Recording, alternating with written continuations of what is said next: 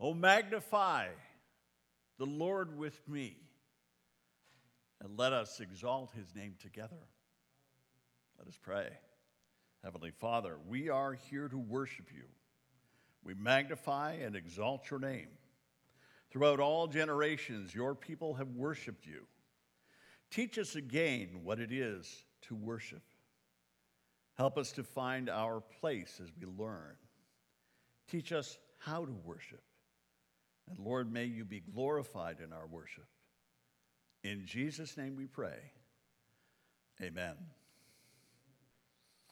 There's a, a word that I heard for the first time during COVID, uh, during the pandemic, that uh, I had never heard before, and I kind of like it. The word is unhomed. Have you heard this expression before? Have you heard it at all? Unhomed essentially means to be without a home. It's used for people, especially who feel like they don't have a political home in any political party. In a very real sense, they feel like they no longer have uh, a home there because none of the parties seem to represent their views anymore. And so they call themselves unhomed. And I like that word because I think it also applies to some people in the Christian church. I think a lot of people have felt a little bit unhomed or that they don't fit into their spiritual home quite as well as they used to. Uh, they hear church people saying things and holding on to beliefs that seem incompatible with Christian faith, and they, they don't really know what to do with that. And then the unsettling nature of, of being away during the, the pandemic, you know, and then coming back and getting reestablished, and that took so long um, it just feels a little strange. Uh, you know, when Christians begin, especially very loud and proud in the media, when Christians begin to express very unbiblical views and attitudes, uh, a person may begin to feel like they don't fit among God's people. Not as much as they did before. They feel a little unhomed.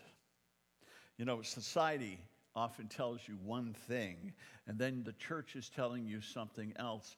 And, and you have this struggle that goes on between popular culture and what God has to say. And that, that can make you feel a little disconnected as well. I think it's part of what has led to what they are calling currently the deconstruction movement. That may be another phrase you've heard of, where people sort of look at their faith, deconstruct their faith, take it apart, and look at it to see if there's something that doesn't really belong there. You know, we absorb culture as Christians. And so sometimes we bring culture into our church or into the church in general that doesn't really fit. And, and we can create an environment where God is less welcome. And so are some of our people. Some of our young people are especially feeling this kind of tension. Everybody needs to find a place to fit. And we're going to be talking about this through the first part of the summary here. You need to find a fit not only within the church, but, but also an understanding of how your faith fits into God's plan as you move through daily life. You know, you're not in here all week. You're out there. You're in the world. You're in you're moving through places where sometimes it's hostile to God. And so we need to have a pretty good understanding of how our faith in God fits into His plan and how that plan works as we go through our daily lives.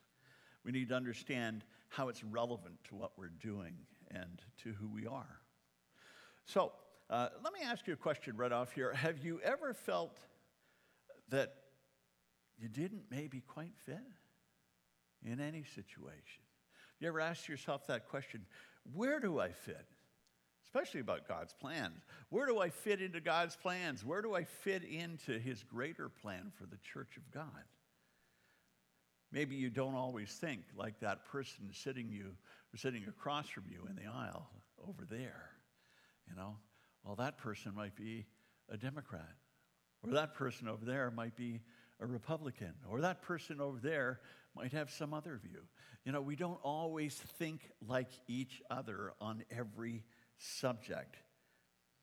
Maybe you're at opposite ends of some spectrums. Maybe you're finding questions in the world around you that cause you to question who you are as a Christian. And maybe you're asking yourself, where do I fit in this church? in this place. Well, what I want to do in this series is return to some of the basics. Uh, we believe that how and why God created us and how He created His church can be summarized in about five basic ways. Uh, we call them purposes or reasons to live. We've got them up there on the wall here in the sanctuary, and we're going to put them up here on the screen as well. There are five areas for which God made you in particular. And before you can answer some of those troubling questions, I think, that you get in your mind sometimes, you need to understand something about each of these areas. Uh, oops, somebody anticipated me. Worship, outreach, discipleship, community, and ministry. Those are the five parts. Now, you were made by God for all of these things, all of them. Everything that God commands you to do is related to one of these five areas. And everything that you're going to do in life is related to one of these five areas, maybe not in the positive, maybe in the negative. So, quickly, worship has to do with who you love and who you serve. Outreach is about going beyond yourself and, and sharing that love, and also about reflecting the one who made you. God created you also to learn and to grow, and that's discipleship, isn't it? And it's also about being and becoming what God meant you to be, and, and maybe teaching that to others, passing it on. Community is about not being alone. You ever feel alone? Community is the place where God intends us to find the love and support and the encouragement of other people.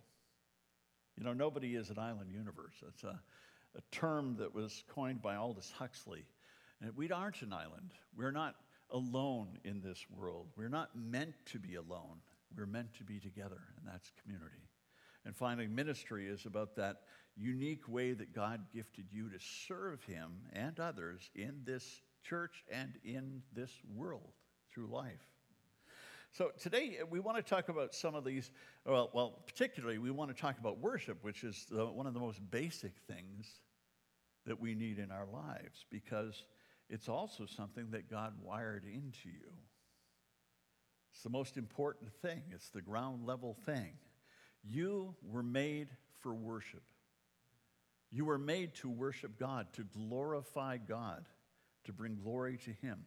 Do you know that anthropologists have gone all over the world and they've, they've literally investigated thousands of people groups looking at this question of religion and worship? And what they've found is that virtually every single one of them has shown that they worship something or someone. There is a universal need to worship. Uh, Don Richardson has called that eternity in their hearts. I read a recent study the other day. It was very long and very technical and kind of tedious, and the study basically came to the same conclusion that I think we already knew in the Christian church, and that is that God has hardwired us to worship. Now, they didn't say God,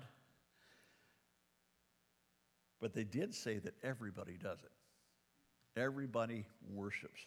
Uh, we have a need for religion of some kind. We understand that God made us that way. And no matter what, you are going to worship something. Now, if you don't serve God, you're going to end up serving something or someone else. Like the old Bob Dylan song, you know, you got to serve somebody. That's how God made you. Well, let's get a definition of worship up here, just so we can kind of get this clear in our mind. Here's a very secular uh, version of that definition to honor or show reverence for uh, a person as a divine being or supernatural power.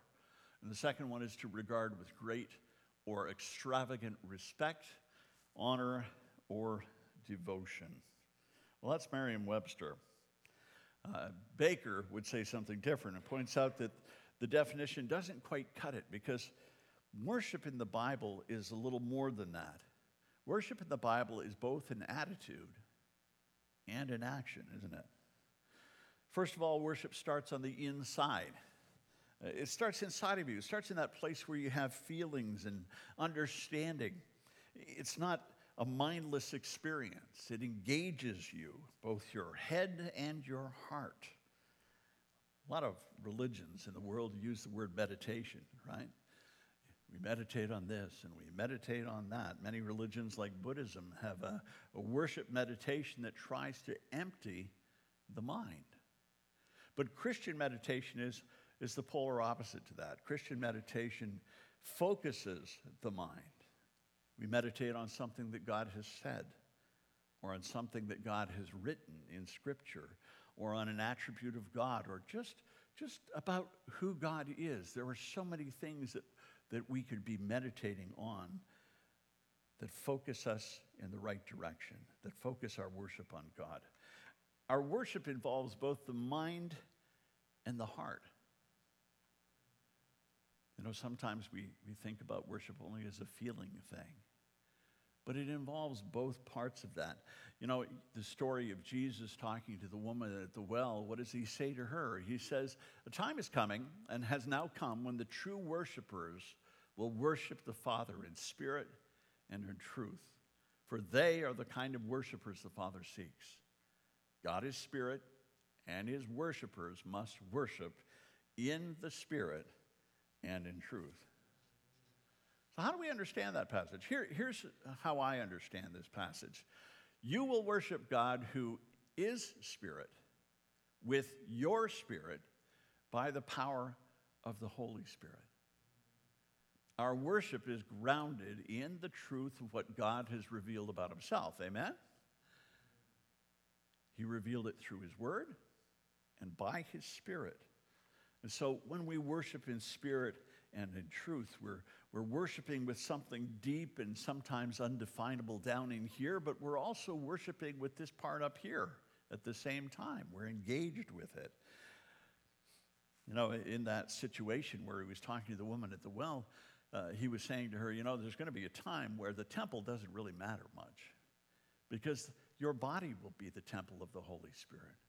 And the Holy Spirit will dwell inside of you. And you will worship in spirit and in the Spirit and in truth. When God created human beings in Genesis 2 7, it says, God breathed into his nostrils the breath of life, and the man became a living being. There are several different words for breath in the Old Testament, but they all have some relationship to spirit. Uh, when God created humans, he breathed something of himself into Adam. He gave Adam life. But something in that became damaged in the fall when Adam rebelled. So that when we come to Jesus, when we are born again, born of the Spirit, our human spirit is made fully alive again. And we can have a real relationship with God's Spirit who comes to live in every believer. This is a very, very important thing to understand because when we worship, there is a direct connection with God's Spirit. It's why sometimes it feels so intense to worship. You are God directed, God focused, Holy Spirit powered, engaged directly with God Himself when your whole head and your whole heart is engaged in worship. Worship's not some abstract concept for us. When we're worshiping in spirit or in the spirit, we're worshiping truly. We're worshiping the one true God. But worship is not something we do alone. I mean, we can do it alone, but it's not something we always do alone, is it? Psalm 34 and verse 3, that's the verse on our banner on the wall. It says, Glorify the Lord with me. That's how we started today. Let us exalt his name together. This is a call to worship, a call to worship together. When we worship God, we're not just connected with God, we're drawn to one another, aren't we? You know, so there's this going on, but there's also this horizontal relationship that's going on. And when we're really worshiping God, when we're fully engaged, God draws us together by His Holy Spirit. We are connected, spirit to spirit, by the Holy Spirit living in me and the Holy Spirit living in you and in your neighbor. And as we worship together, we are drawn together. And that's why sometimes worship can make us feel awesomely close with one another when we've had a time where we're really worshiping God. By the same token, not worshiping in that way, not being fully engaged, not worshiping with our hearts and our minds both engaged. If you're not doing that and everybody else is doing that, it can make you feel completely alone and on the outside. You ever had that experience where you, you walk in and you're just not engaged yet, but, but the room is engaged? And it feels almost chilling because you're on the outside of that. But when we come to know Jesus, that all changes. We, we go through that door and we're able to worship God together. I remember very early in my Christian life learning how to sing hymns and choruses and things. I, I didn't know how to do most of that stuff. I came to the Lord when I was in my early 20s and, and uh, you know, going to church and learning how to sing all of these songs it was, it was almost magical to me. You know, it was, it was a wondrous experience to me. As I was coming into church, I would be anticipating it all the time. I was newborn, I was hungry, I was ready for this. And, and it just, it made my heart full. And, and it, sometimes it was overwhelming because it was so new to me, this experience of talking to God and sharing in worship together. Sometimes I felt like my chest would explode. It was almost too much sometimes. When I went to college, that's where I really learned to, to sing and, and learn to worship. You know, we'd, we'd sing in chapel almost every day, and I felt so close to these Christian brothers and sisters. You know, sometimes I couldn't sing because I'd get so choked up. The tears would be coming down because of this intense feeling of what worship really can be. Sometimes, sometimes when we're young, especially, and we're zealously putting our whole hearts into it, it can set the pace for the rest of our lives.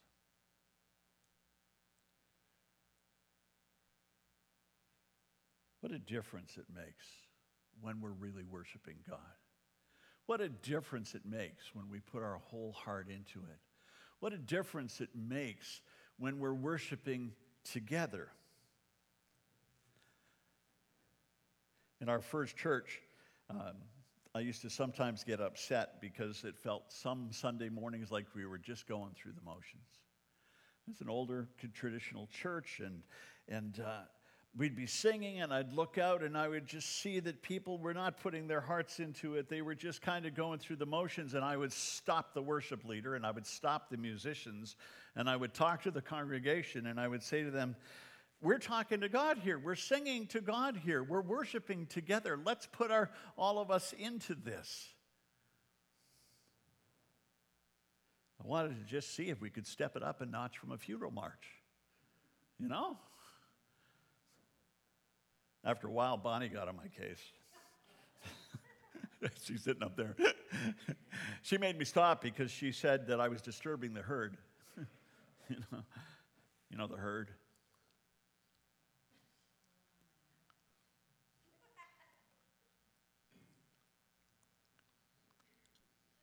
You know, just going through the motions. Nothing really going on. Garage doors open, lights are on, but nobody's home. I felt like we weren't worshiping with our whole hearts and minds engaged.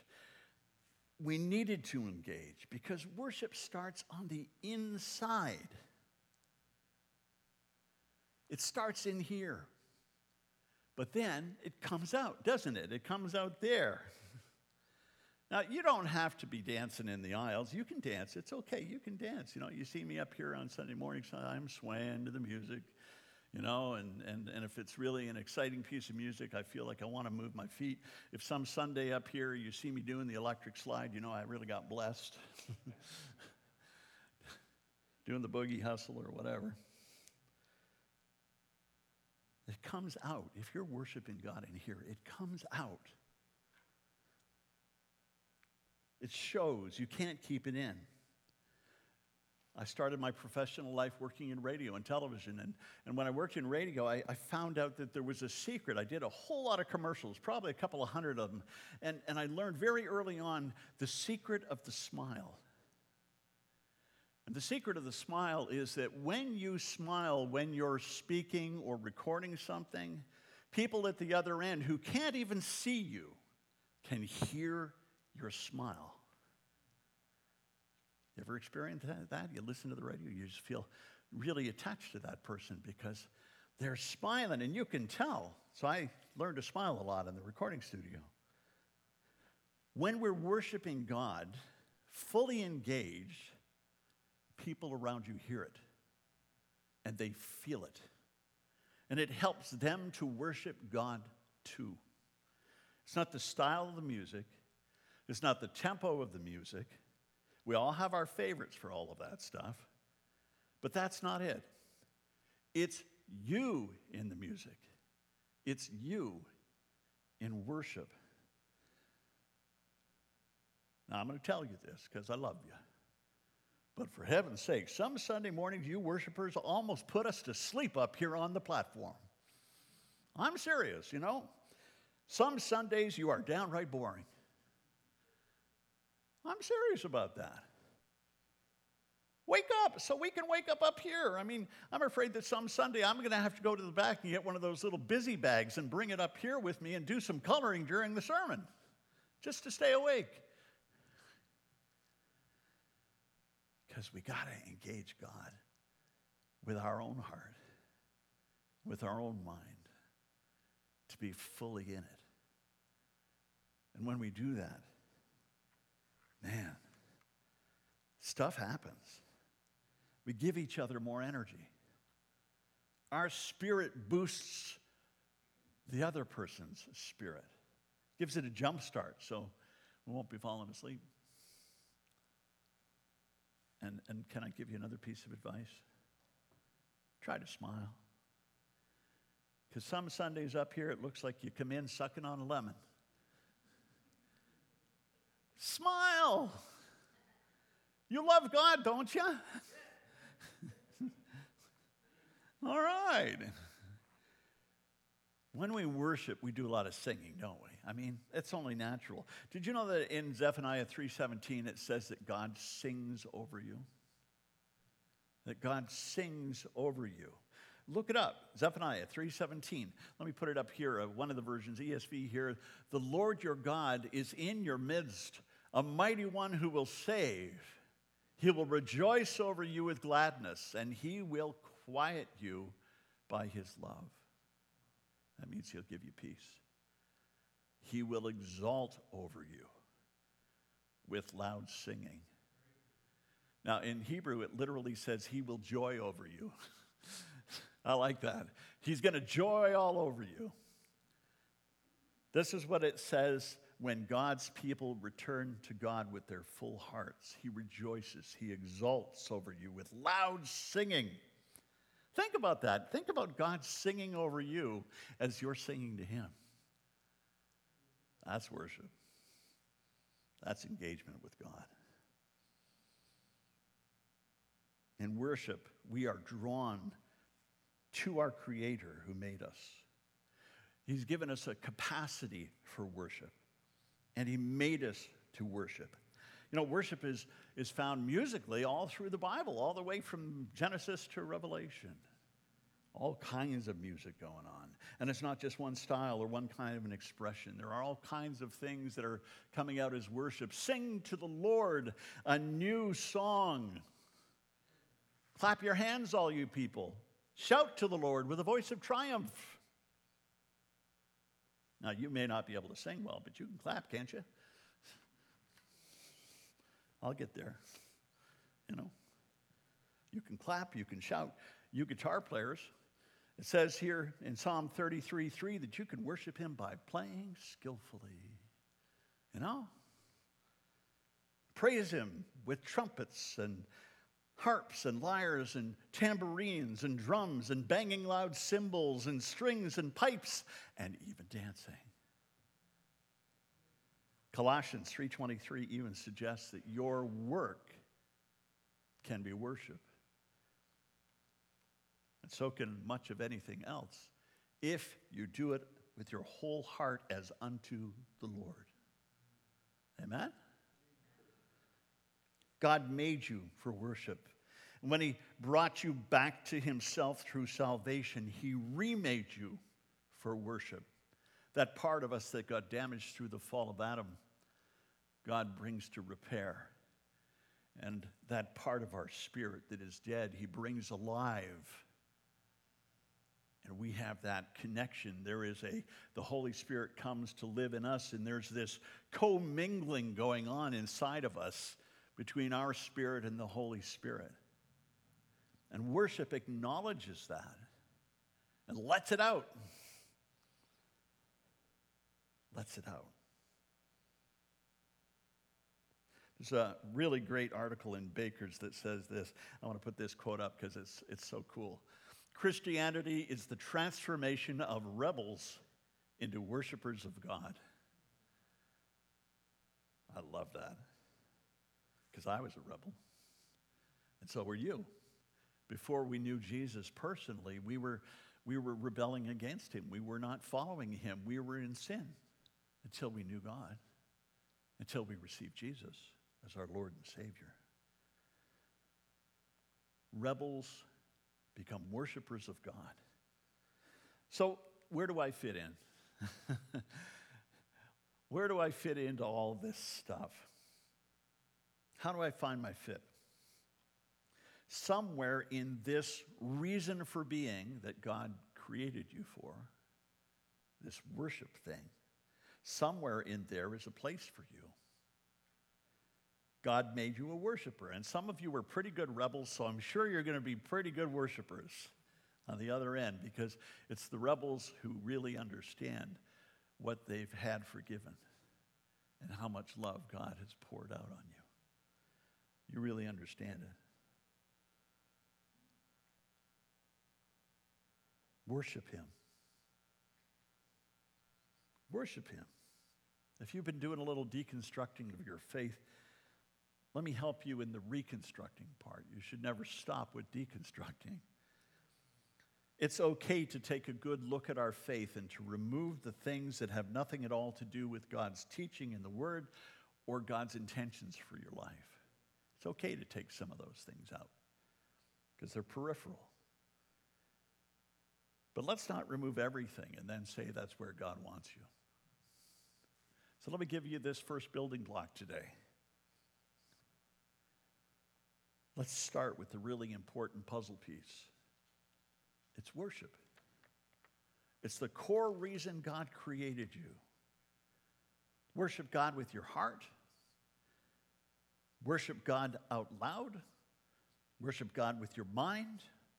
Worship God when you're alone. Worship God together with other people.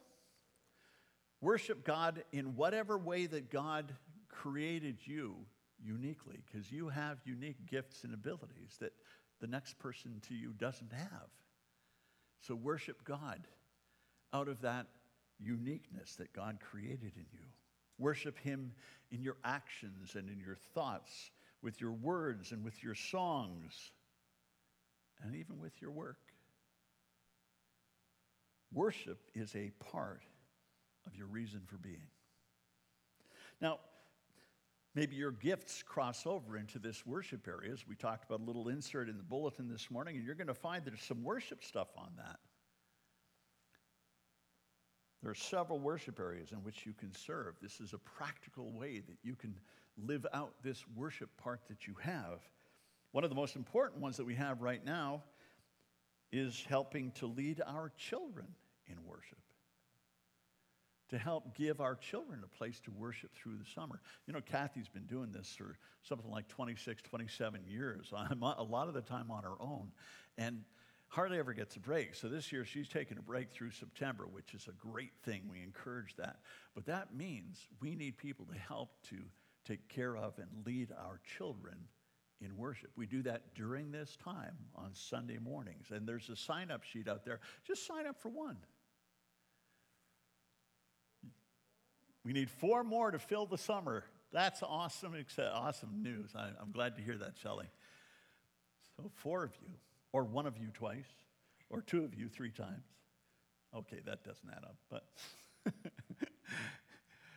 you could help with that particular part. And there's other things on there. If you go to the bottom of that list that's in, in your bulletin insert, there's a whole section on worship and things that we need to help each other worship well together. Getting involved in helping with worship, you might find it's a great way to renew your heart for worship. God made you to worship. And no matter who you are or what your gifts are, you're created that way. You're wired that way. And worship needs to be a major part of who you are as you go forward in Christian life. In a moment, we're going to be continuing our worship by sharing in the Lord's Supper. And you might wonder, why do we do this every month? hey, first of the month, we almost always have communion or the Lord's Supper. Why do we do that? And how come most of the time we use the same words in the same way?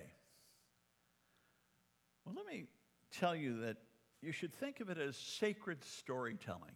What we're doing when we take communion together is we're retelling an event in the life of Jesus. It's a sacred event that's so important that we tell it over and over. It reminds us of the crucifixion of Jesus, of his shed blood to pay the penalty for our sin, his broken body in our place, and his resurrection. The sharing of the Lord's Supper is a pretty big part of our worship together. So, we're going to start our time together with prayer, and uh, this is a great time for you to renew your commitment to God. You can do that through Jesus. If you've never received Jesus as your Lord and Savior, today's a, a really good day to do it, a good time to do it. We're going to have some silent prayer in a moment. That might be a good time to talk to God and say, Lord Jesus, I need you in my heart and in my life. Please forgive my sins and come in to live in me. It's as simple as that an invitation. That's not the be all and end all, that's the beginning of a relationship with Jesus. And once you receive Jesus, the things that we talked about today, they, they begin to make a whole lot more sense because we really only worship or experience deep worship when we come to know the Lord Jesus. Now, if you've been carrying a, a load of guilt around for a while, this is a good place to dump it, to get rid of it, to receive Jesus' forgiveness for it. All you got to do is offer it up to Him and say, Lord, forgive my sin and fill me with your Spirit. You know that verse I talked about in Zephaniah 3:17 in one of the translations, it says that when God sings over us, we are refreshed. We're refreshed. Don't we need refreshing? When we confess our sins to God and when we renew our covenant with Jesus, we are refreshed and we are fully able to engage God in worship. So let's pray together. I'm going to stop in a moment and give you a quiet time just to talk to God by yourself in your own heart, and then we'll continue. Heavenly Father, we are here to worship you, and we confess that we are not always what we should be. We don't always worship you in full spirit and truth. Lord, receive our spirits in offering. Please forgive our sins. In these silent moments, please receive our hearts.